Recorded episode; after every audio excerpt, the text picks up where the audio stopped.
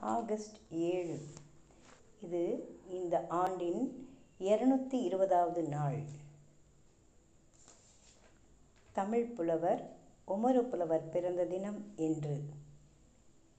பசுமை புரட்சியின் தந்தை எம். எஸ். சுவாமிநாதன் இந்திய உயிரியலாளர் பிறந்த தினம் இன்று ஆயிரத்தி தொள்ளாயிரத்தி நாற்பத்தி ஒன்றில் இதே நாளில் நோபல் பரிசு பெற்ற கவிஞர் ரபீந்திரநாத் தாகூர் அவர்களது நினைவு தினம் இன்று.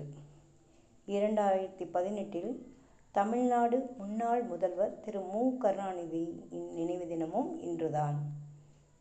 இந்நாளின் சிறப்பு ஐவரி கோஸ்ட் என்னும் நாட்டின் குடியரசு நாள் ஆகஸ்ட் ஏழு. இந்தியாவில் ஆகஸ்ட் ஏழாம் தேதியை தேசிய கைத்தறி தினமாக கொண்டாடுகின்றனர்.